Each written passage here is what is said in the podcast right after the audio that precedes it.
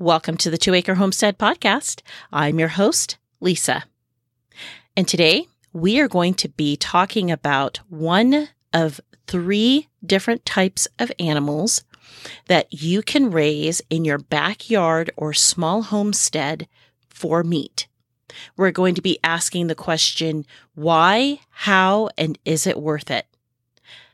What's coming up next is rabbits. Is it worth it?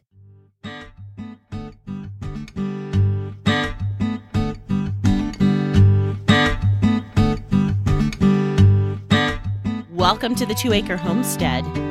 Come along with us on our journey from a small suburban homestead lifestyle to our new lifestyle, homesteading in the rural countryside of southern Arizona. We'll share with you our tips, tricks, successes, and failures from both our past suburban lifestyle to our new rural lifestyle, all on the Two Acre Homestead.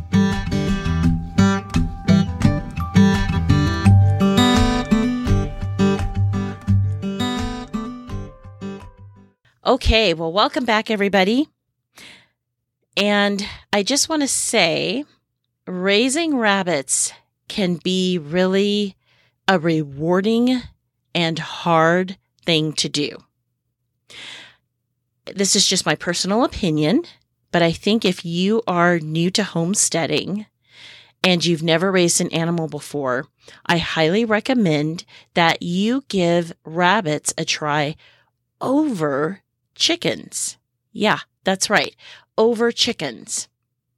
We're going to discuss why I feel this way. Um, even though myself personally, my first animal on our homestead was the chicken, of course. They are known to be the, some people anecdotally will say they are the gateway drug or gateway animal rather to homesteading. I challenge that thought process because rabbits are actually one of the easiest things to raise, especially if you have just a backyard. So let's get into it. So, here in North America, um, the Northern Hemisphere, we'll put it that way, um, it just seems like we are so far removed from where our meat comes from. And you look out in the world today, and as of the recording of this podcast, we are experiencing inflation and things are just getting really super expensive, and meat specifically is going through the roof.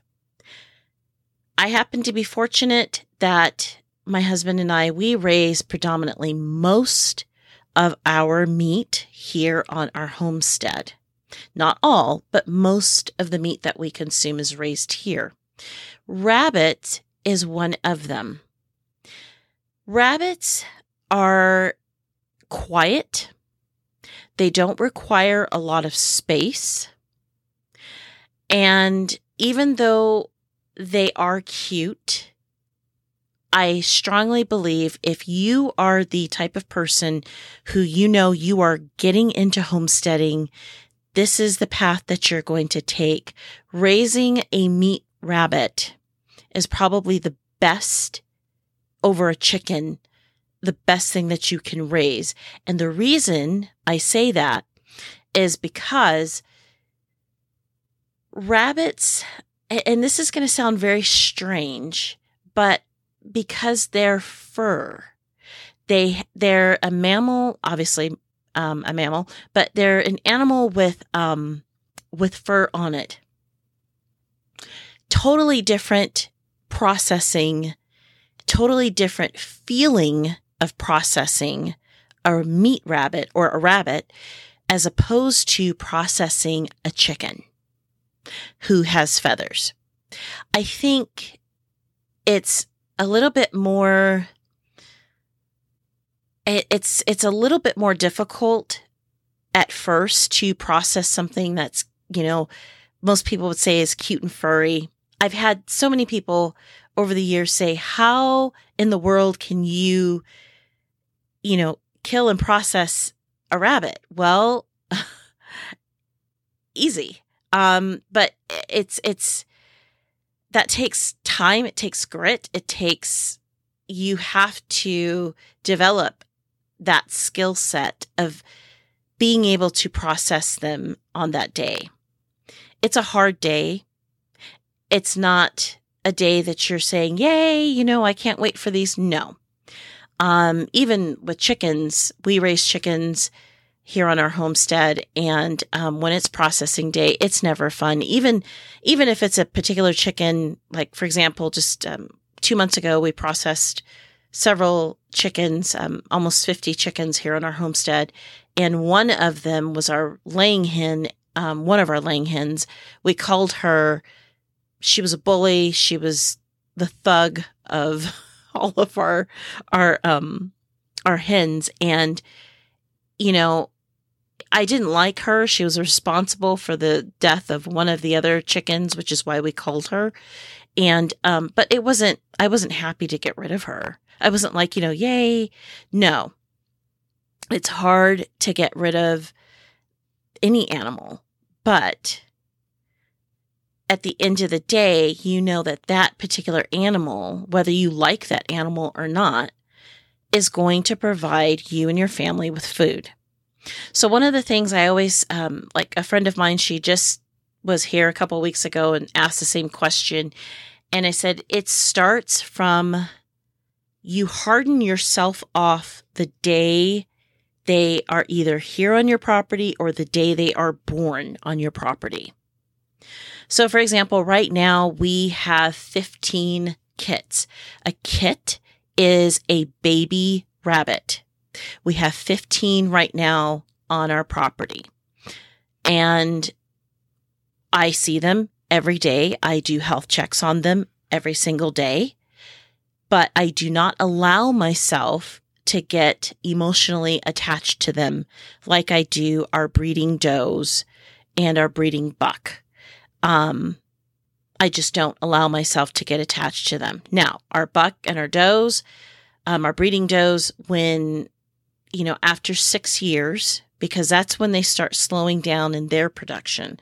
So after six years, we won't use them anymore, but they will still be here on our property living a fantastic life because that is how we view them as more of a pet than something that we're going to, um, something that's going to provide our family with food. So you harden yourself off just like you would a garden plant. You're taking it out of the greenhouse. Um, and it's a seedling and you set it outside for a couple, you know, for a couple hours and then you bring it back in and you keep doing that process over and over again. That's called hardening off. You do the same thing with your emotions. You harden off your emotions and you have to tell yourself this particular animal is, it has a purpose. It's not a pet. It's, this animal serves a purpose. So you'll hear some people say don't name them, don't don't pet them. Um some people might say go ahead and name them. Um, go ahead and pet them. And I actually agree with that. Go ahead and pet them, handle them. But know in the back of your mind, I am not letting myself get attached because that animal serves a purpose on your homestead. Here in North America, we've lost that edge. So by raising a meat rabbit, raising rabbits like this, it will help you develop that edge because if you're going into homesteading and homes, you know, you're going to be raising larger animals, you're going to need to have that same amount of grit. You're going to need to have that same amount of hardening off. We've lost that edge here because of, you know, all of our meat comes shrink wrapped in the grocery store, so there's no connection. But once you start knowing where that meat has come from and you have that connection with that meat, that meat is precious to you. I know that is how I feel when we have any meat on our homestead and you know, we serve it at dinner or we serve it during lunch, but mostly at dinner. That's the only time that we really will eat a lot of meat um, is at dinner. During the day, it's usually just vegetables, fruit, legume, rice, that type of thing. But, um, you know, in the evening, you know, if the kids aren't eating any of the meat, you know, we, I, I don't force them to eat what they don't want to eat. But in my mind, I'm saying an animal died. You need to consume that. This meat is precious. We need to show it respect. And at the end of the day, you, when you just throw meat away, you're disrespecting the life of the animal that died. So when you raise your own meat, that meat becomes precious. You respect you it's almost like it's built in like you just automatically respect the life of the animal that died so that you and your family can eat.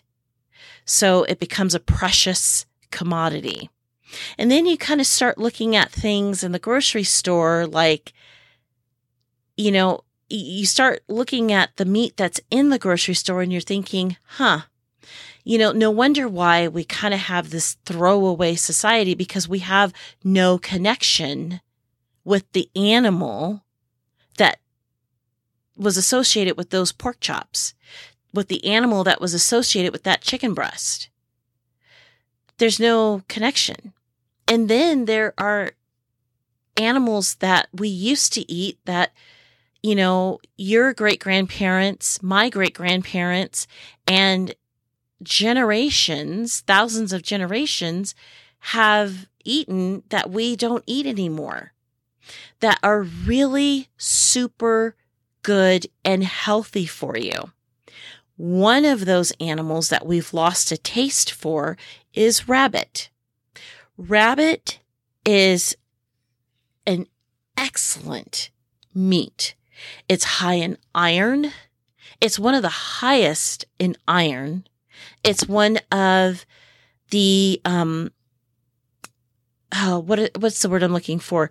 It it has practically no fat. Um it is leaner than chicken breast. That's how little fat it is. So if you're somebody who is concerned about their weight, if you're somebody who is trying to, maybe you have a cholesterol issue and you're trying to, you know, you still want to consume meat and you want to lower your cholesterol, rabbit is actually, actually your meat of choice. Um, because it has such low cholesterol. I mean, it, it's just perfect. So let's get into how you would raise your rabbits. There are several books that are out there. Um, you can go on Amazon and you can look at all different types of books um, that will tell you how to raise rabbits for meat. I know one book that um, I actually had to dig this out of our library.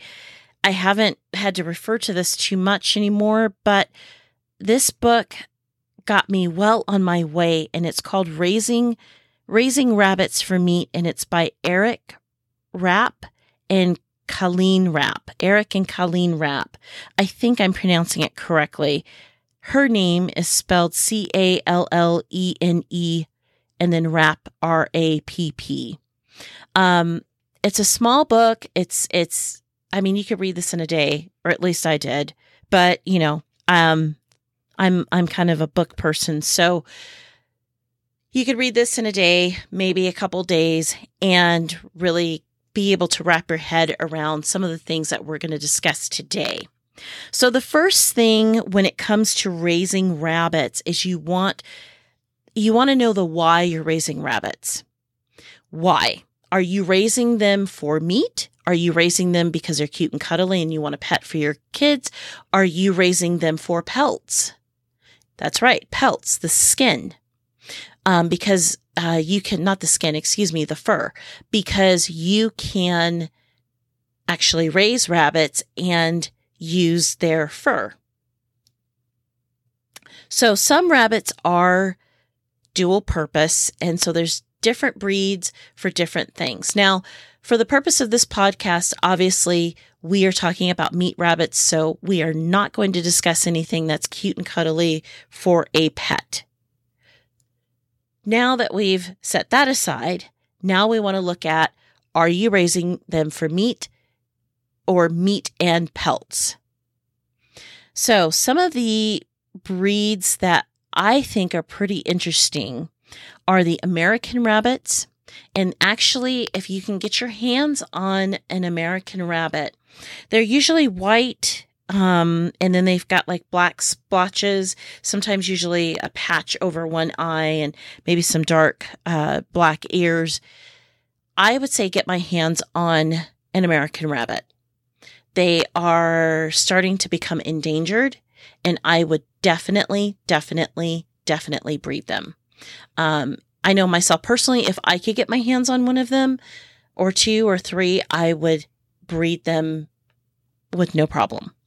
Um, another one, so ones that are dual purpose that serve the purpose of meat and fur is um, an American chinchilla. The American chinchilla is um, starting to get get a little bit more popular. They're a bigger breed. Um, they're really good meat meat rabbit. They are also um, they are also starting to become endangered as well. So again, um, or they're not starting. They've been endangered, but they are starting to become a little bit more popular. People are really looking for them. Um, so they're good for their pelt and um, the the meat. Cinnamons are also um, they are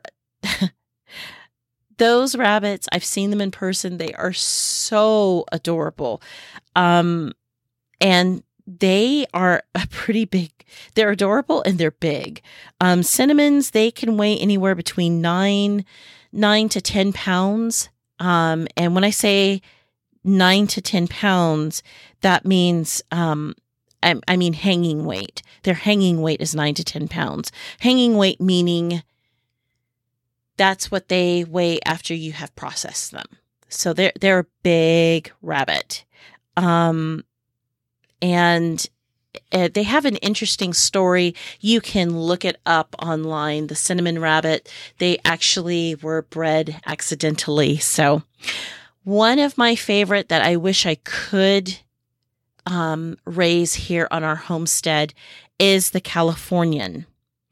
Now, the Californian is um, they are they've been crossbred with a lot of other breeds. Um, and they have a hanging weight of about eight pounds to 10 pounds as well.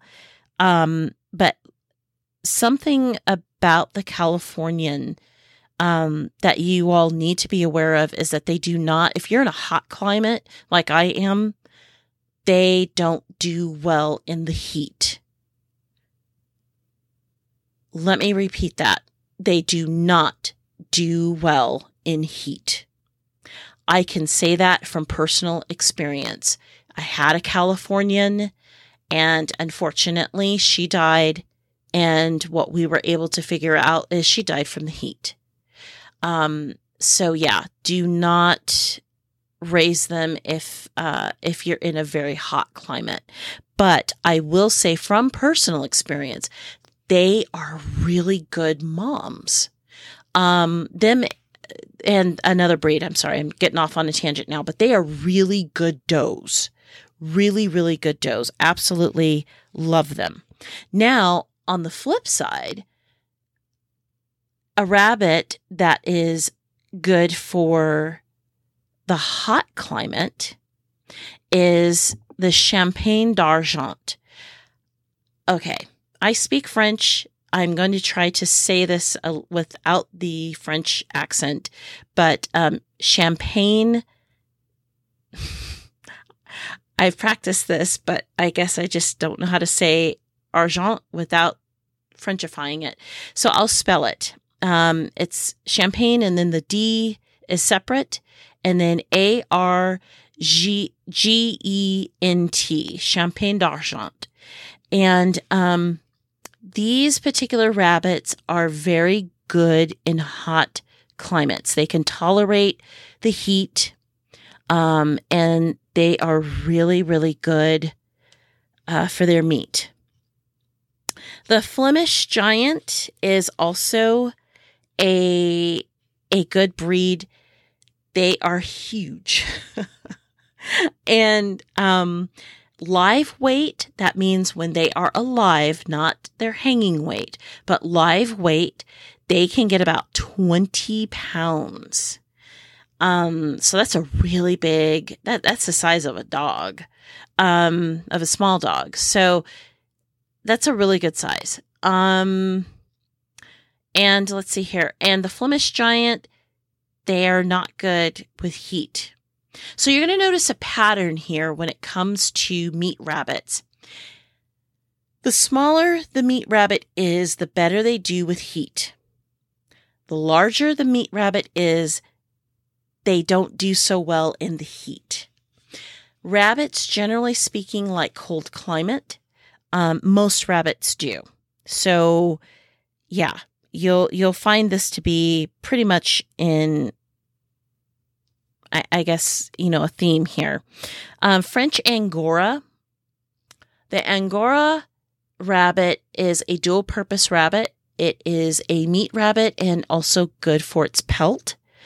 The New Zealand, I personally have New Zealand blends, um, and we'll get into that at the very end here. But um, I do have New Zealand's here on our homestead, and I can tell you that they, from personal experience, they are, oh my gosh, they are really good moms, really good does.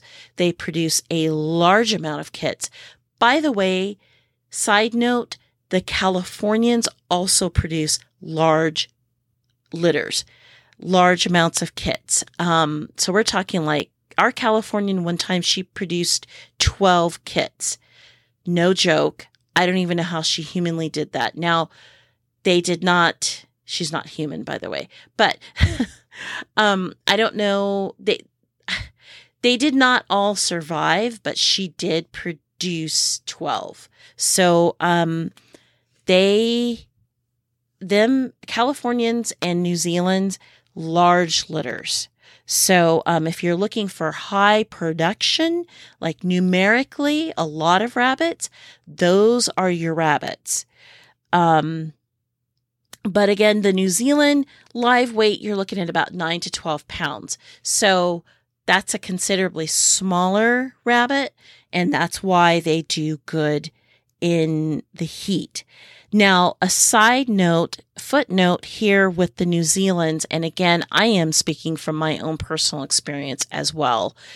And I think you'll find most people who breed New Zealands will tell you the same thing. They are little hotheads. They are not the cute and cuddly, you can handle them, let your kids feed them. No. They are pretty feisty. They're a little bit aggressive and um, actually they're they're a lot a bit aggressive. Um, especially the does, and especially when the does are pregnant and about to um, about to give birth. Yeah, they can be pretty pretty mean. So, um, but like I said, whew, they are good moms and they produce really well. Then there is the Rex. And the Rex is also a dual purpose uh, rabbit, also raised for fur and um, for meat. And they weigh about eight pounds to nine pounds live weight. So another one, our, our, um, our rabbits are mixed with this, and that is called the silver fox. Um, so a silver fox is, they are absolutely beautiful. Their fur is, it, it, it's just the softest fur. It's soft and silky. And um, it has a dark sepia color to it. And um, so sometimes in certain light, it can look one color and the other light, it can look another color. Um, but they should not be exposed. If you have a pure silver fox, don't try to raise them in either the extreme heat or the extreme cold. They're like the rest of us, they like perfect temperatures. So, um, but those are just some things to think about when you are, those are the different types of breeds that you can think about when you are trying to figure out what type of rabbit you want to raise. Now, I want to get into this because I know a lot of rabbit breeders are probably not going to agree with me on this, but that's okay. I think there's enough room and enough voices in the homesteading space that we can have different opinions. There is something called meat mutts. When you get into raising rabbits, you're going to hear that term. Oh, that's a meat mutt. That's what I have.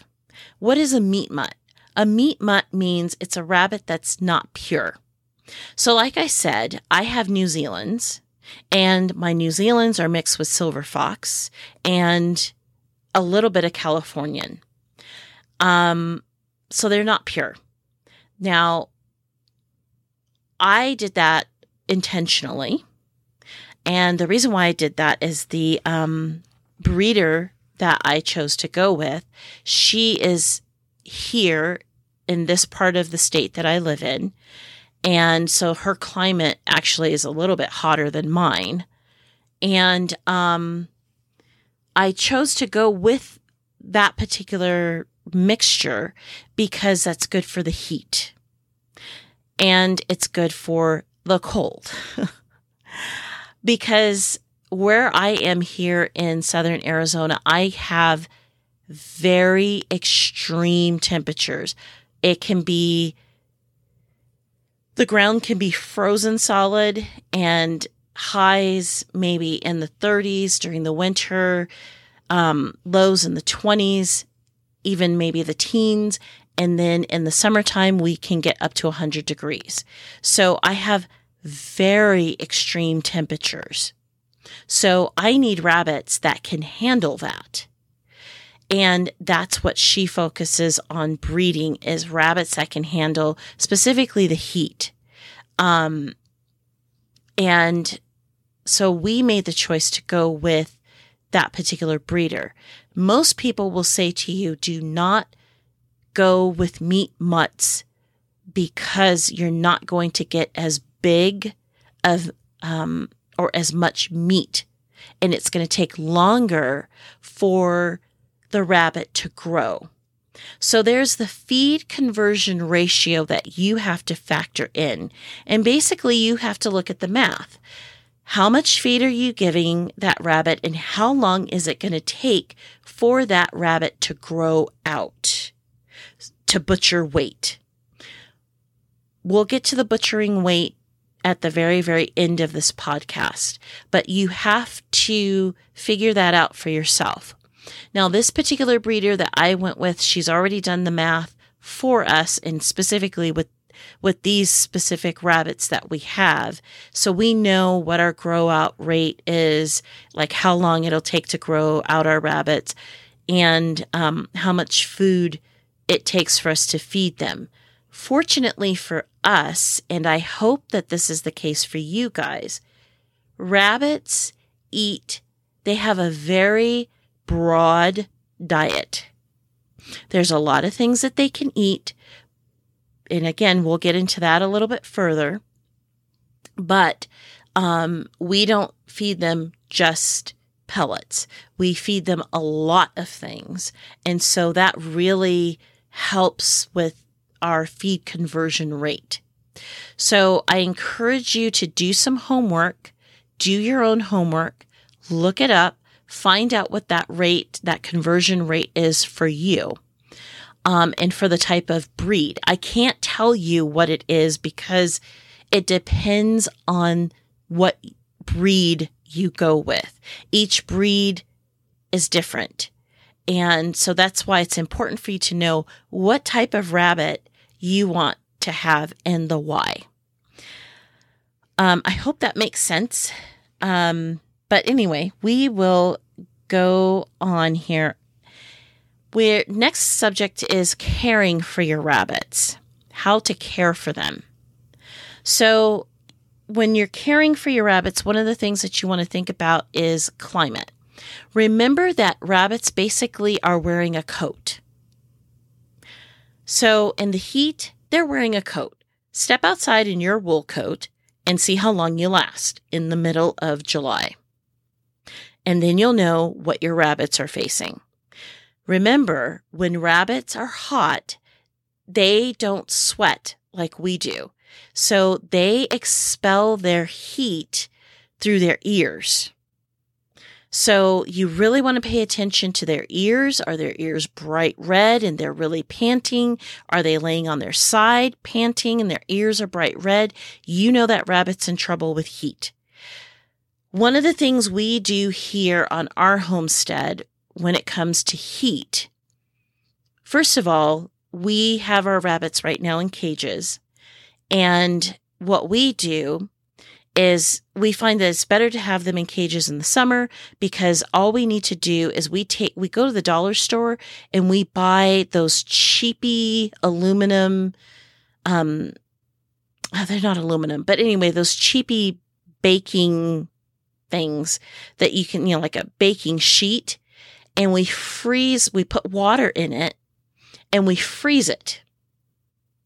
And then in the afternoon we can take that uh, that pan and put it up under the cage. So that way the rabbits are sitting on top of the ice and they're getting themselves cool. Another thing that you can do to keep your rabbits cool in the summer is by simply just having a simple fan and just keeping a fan blowing on them. We don't do that here in our homestead because our rabbits share um, space right now during the summer with the chickens. So we have our rabbit cages on an elevated part of our chicken yard and um and uh it's covered and it's cooler because our chicken yard sits up under some pretty large trees that we have on our on our property. So the rabbits can stay away from predators that are really abundant here on our homestead right now during the summer and they stay cool and they get the extra cool from having those baking sheets that are iced over um, and they're just sitting there in nice cold ice. Literally, I have seen my rabbits go from panting heavy to we stick the ice trays up under them and literally you see them stop panting because they're getting nice and cooled down. And we usually do that anywhere between the two to four o'clock time during the day because that's the hottest time of the day. Now, when it comes to keeping rabbits warm, again, remember they're wearing a coat. So again, wool coat outside in the middle of winter, wherever it is that you are. Um, you know, if you're like us and you get ice and we don't necessarily get snow, but it is bitterly cold here. Um, and so you need to protect them from the from the cold elements. So do they have a place where they can burrow down? Um, are they inside a building? Give them extra hay, give them heating mats. Um, I know some people even use heat lamps, the same type of heat lamp that you would use for baby chicks. That red, uh, that red lamp. There's there's other there's other lamps as well that don't have the red, or there's heat blocks if you've got power to your barn or wherever you're keeping your rabbits, put that out for them. And that way they stay nice and warm. So that's one thing that you want to do as far as caring for your meat rabbits. The other thing is housing. So this can be a little bit controversial and yeah, housing can be housing can be really controversial for some people. Now, I have had people actually direct message me on Instagram and ask me questions about colony raising rabbits. I am very pro colony raising my rabbits. And there are so many pros and cons to either one. Even though right now my rabbits are in cages, um, I am still very pro colony raising our rabbits.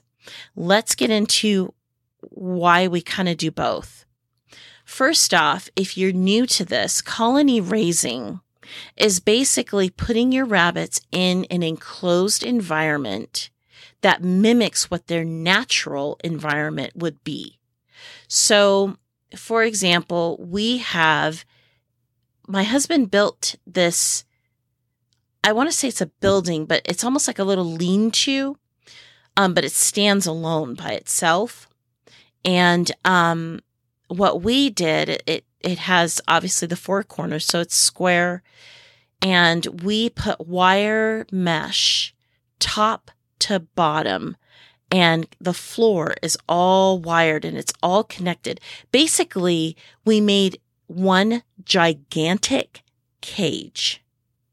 That's basically what we did. And I believe the size of ours is, um, I think it's 10 feet by 20 feet. If, uh, if I'm thinking of it correctly. Um, but it's, it's pretty large. And what we did is, um, we allowed the, the rabbits to be in that area and we put what's called buckets. Um, so bucket burrows. And basically, we took buckets, dug them into the ground, had holes bored out of those buckets on the side, and had tubes connected to each bucket.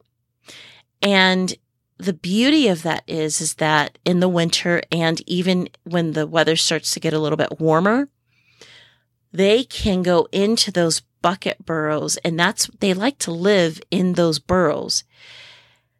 And they all live together. I have never had a problem with my buck and my does living together, um, except for when it's time to give birth. So you really just kind of have to watch them. They they will fight for a little bit, but um, and like I said, I mean, I have New Zealand. Whew, she's that particular doe is more New Zealand than anything else, and she is mean when she's about to give birth. But the other, we, the space is so big that the other rabbit can kind of get away. The other female rabbit can kind of get away and she can jump up and, you know, not be bothered by, um, the other, the other rabbit. So that is what a colony looks like. Sounds like.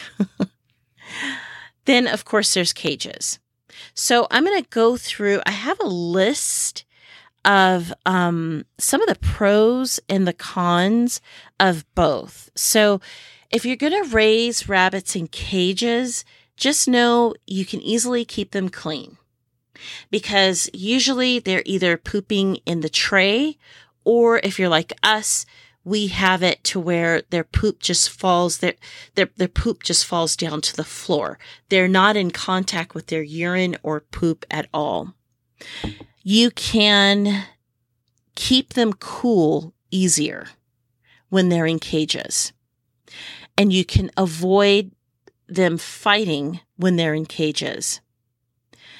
Some of the cons to having your rabbits in cages is that they lose actually, they lose their muscle tone because they're not able to move around so much. So they lose some of that muscle tone. And, you know, the other thing is, is that they lose their social habits. They start to become a little bit more moody when they're in the cages. Um, they're more likely to bite you because they feel so isolated. Um, and setting up the cages can be very expensive. I haven't had to buy cages in a little bit, but the last time I bought a 30 by 30 size cage, which by the way, 30 feet by 30. Is it 30 feet or is it 30 inches? 30 by 30 cage is what you want in the size, uh, you want your cages to be that size. That's enough room for the rabbits to move around, um, have some liberty of moving around. And even if you have a, a doe that gives birth in those cages, that's still enough room. Um, and believe me, I've got five kits right now in one cage. Actually, yeah, each cage has five kits right now and they are perfectly fine. Um, yeah, so, but they are expensive. They're expensive. And the last time I had to buy one, I want to say it was like $45 to buy one cage. So they're expensive. Um, it's expensive to set it up. Now, that being said, you can build your own cages. Um, I have never done that myself personally, so I cannot speak to that experience. I know there's a lot of YouTube videos out there. I would say check out, I can't think of the guy's name, but it's the Rabbitry. I don't know. Look up on YouTube. It's called the Rabbitry. It's it's a guy out in um in Michigan, and he has a really good video on building rabbit cages. Um, and he has a he has actually a pretty good YouTube channel when it comes to raising and breeding rabbits. And he also has an interesting um, he kind of has a little bit of a hybrid setup there for colony raising. Um, his cages and colony. I'm not interested in doing it that way, but um, you may find it interesting. So I would encourage you to go check him out. And I am, I don't even know if he's a listener to the podcast. I'm not paid by him or anything like that, but it's just some, some, a channel that I find he has some interesting things. Now, as far as colony raising your rabbits, um, I do want to, to put this one thing out here. When you're raising your rabbits on in a colony situation, you want to make sure that you either have only one buck or keep your bucks separated.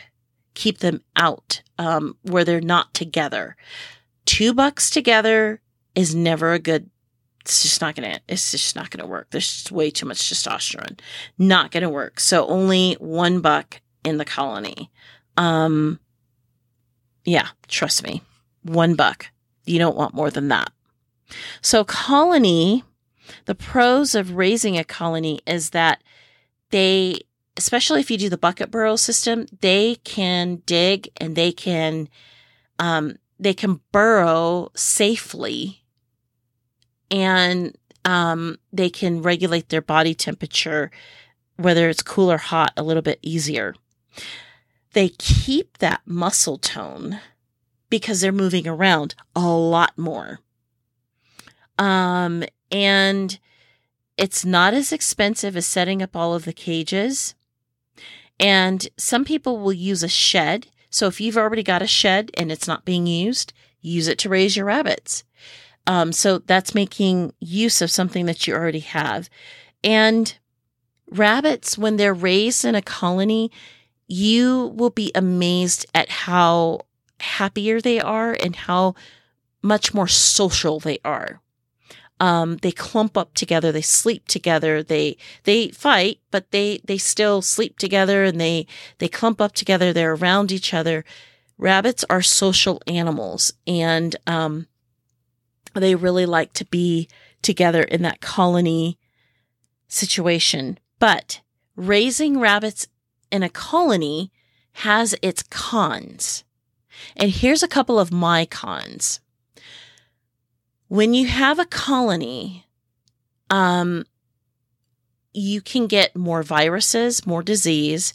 It's harder to clean out the cage, uh, the the colony area, um, and also you open yourself up to more predator attack. Um, and you don't have the control over who breeds with whom, so it's just kind of a free for all. And believe you me, rabbits can, I, there's a technical word for it, but rabbits can hold on to the semen. Um, the, the females, they can hold on to that semen and they may not show their pregnancy until like way past the time that they've been bred. And then all of a sudden you have a surprise litter. So I, I know we just had that happen where um, one of our females, one of our does, she just, I mean, she's been in the cage for a month and a half. She hasn't been with our buck in a month and a half. And she just gave birth. as of the recording of this, she just gave birth yesterday, much to our surprise. We were like, whoa, we didn't even know she was pregnant. Um, but that's that's the problem with colony raising is that you don't have control.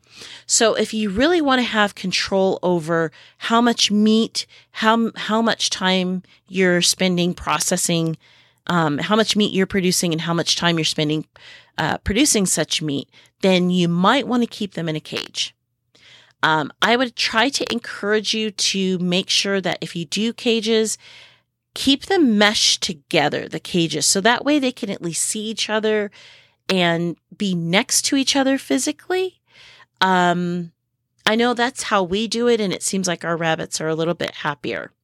Now, um, if you're in an area like us, I do want to add this cautionary thing.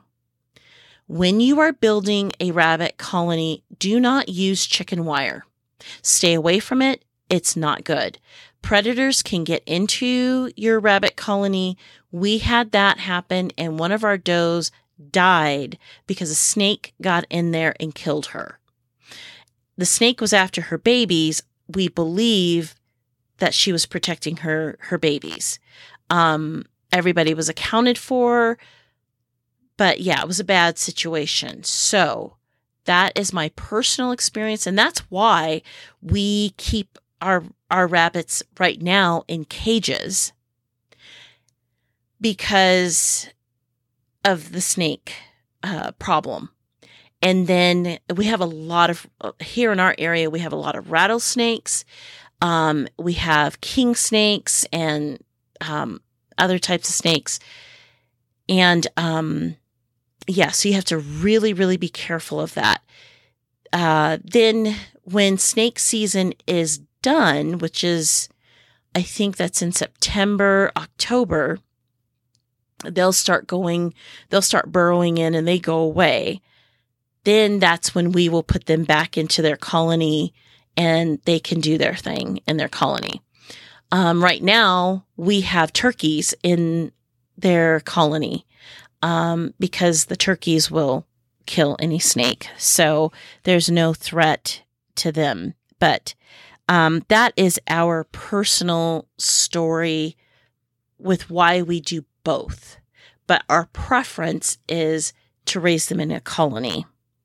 So now feeding your rabbits, um, there are there are pros and cons to feeding them pellets um, I have read that you really want to feed the adult rabbits, especially if you are breeding them for meat.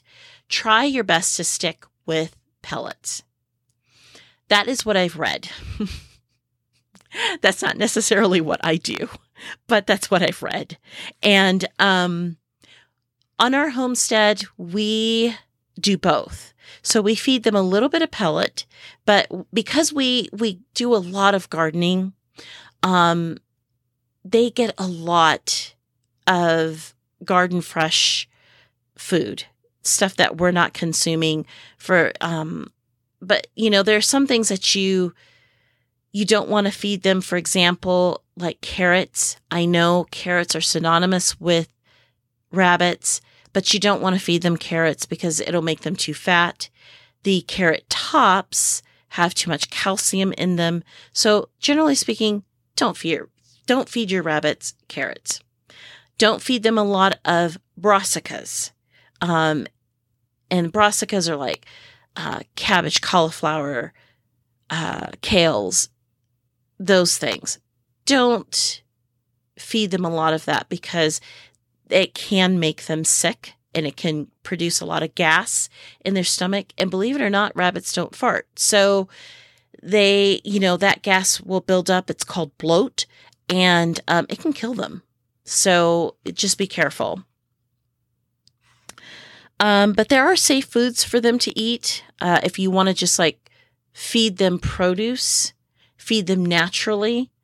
Um, there are things like uh, cucumbers. They can eat grapes. They can eat most fruits. Um, I don't know of too many fruits that they can't eat. But again, you need to do your research on this and find out what they can eat. But um, I know we feed ours like celery, Swiss chard, purslane, um, spinach, uh, artichoke leaves. Um, trying to think. there's there's a host of things that we feed them: bok choy, sunflower. Sunflower seeds are very good for the does, especially when they're um, when they're about to uh, when they're about to have babies. Give them uh, give them sunflower seeds and um, oats. Oats are really good for them. Um, yeah, so do your research. Look up. Uh, the list is exhaustive. There, there's an exhaustive list on what they can eat and what they can't eat. Um, the other thing that they can eat that they absolutely love, and the pellets that you buy from the feed store, they're usually made from this, and that is alfalfa. So we actually have bales of alfalfa hay and we feed that to them.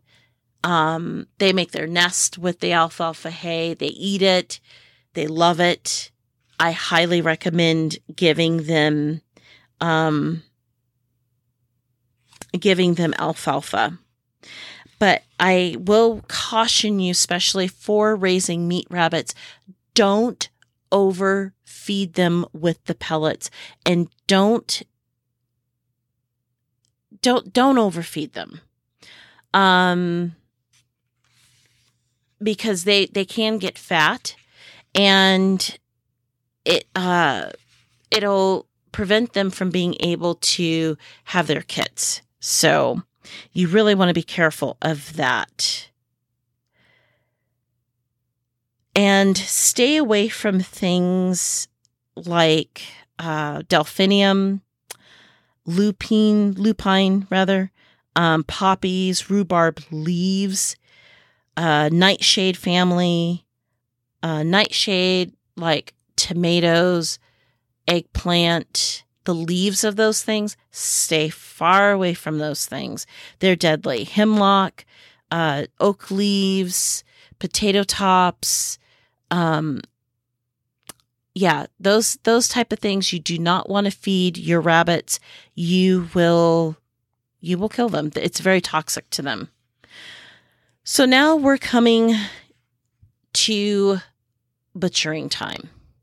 This is the hard time when you've done all of your hard work and it's time to say goodbye. Generally speaking, it takes about 15 weeks to grow out your rabbits.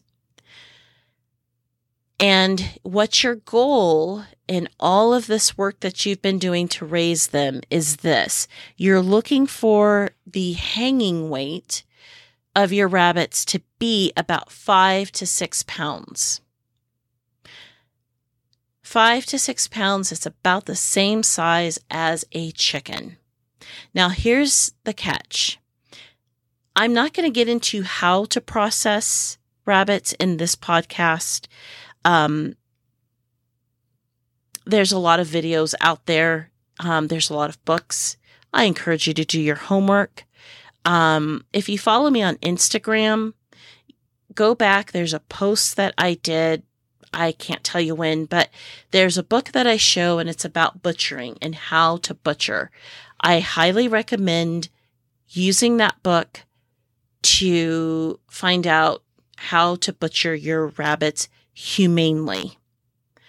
Um, but once you have butchered them and once that meat has sat for at least 24 hours and chilled, and I don't mean like chill, like hang out chill, I mean like chilled temperature wise. So you want to put the meat in a cooler for 24 hours, sitting in ice, ice water for 24 hours. The next day, you need to know what you're going to do with that meat. So, the best thing to do, the most recommended thing to do with rabbit meat is to simply can it. Um, and that's because rabbit meat, because it's so thin or so lean, excuse me, um, it doesn't have a whole lot of fat. So it it is really soft when you can it. Canning and processing your meat that way requires a pressure canner. And if you're not familiar with pressure canning, I encourage you to get yourself familiar with pressure canning. This is another reason why I think raising rabbits is good for those of you who want to start this journey of homesteading because it kind of puts you in that position of learning how to can, how to preserve that meat for the long haul. And that way later down the road, you'll learn, you'll already know how to can. And, um, the best resource that I can recommend to you for learning how to can how to pressure can. We're not talking water bath canning. Pressure canning is the National Center for um, Home Food Preservation website. There's also the Ball Canning book. Um, you want to check that out. That's you can find that on Amazon. That will tell you a step by step guide. Now, when it comes to canning, I will say this um, there are some YouTube channels out there that are really good that will really teach you how to can properly. I know when I first started on my journey, again, this person has no idea who I am. Um, and again, I've been doing this, I've been canning since 2014. And I don't even know if her channel is still around, but um, oh man, her last name just went out of my head. Linda's, no, it's her YouTube channel is called Linda's Pantry. I don't know if her channel is still around, but I, when I first started in 2014, I read books, websites, National Center for Home Food Preservation, and I watched her can. I would highly recommend if you're looking for somebody to watch on YouTube who can teach you how to can. If her channel is still up, I would say her channel is probably, in my opinion, the best. Um, there's some other channels out there, and the the canning world. I've heard some people call it the canning trolls, but um, I think that's kind of harsh. But there are very, very strong opinions in the canning world. And um, like you have to can this way and you have to can that way. As you grow as a homesteader, you will find what you are most comfortable with.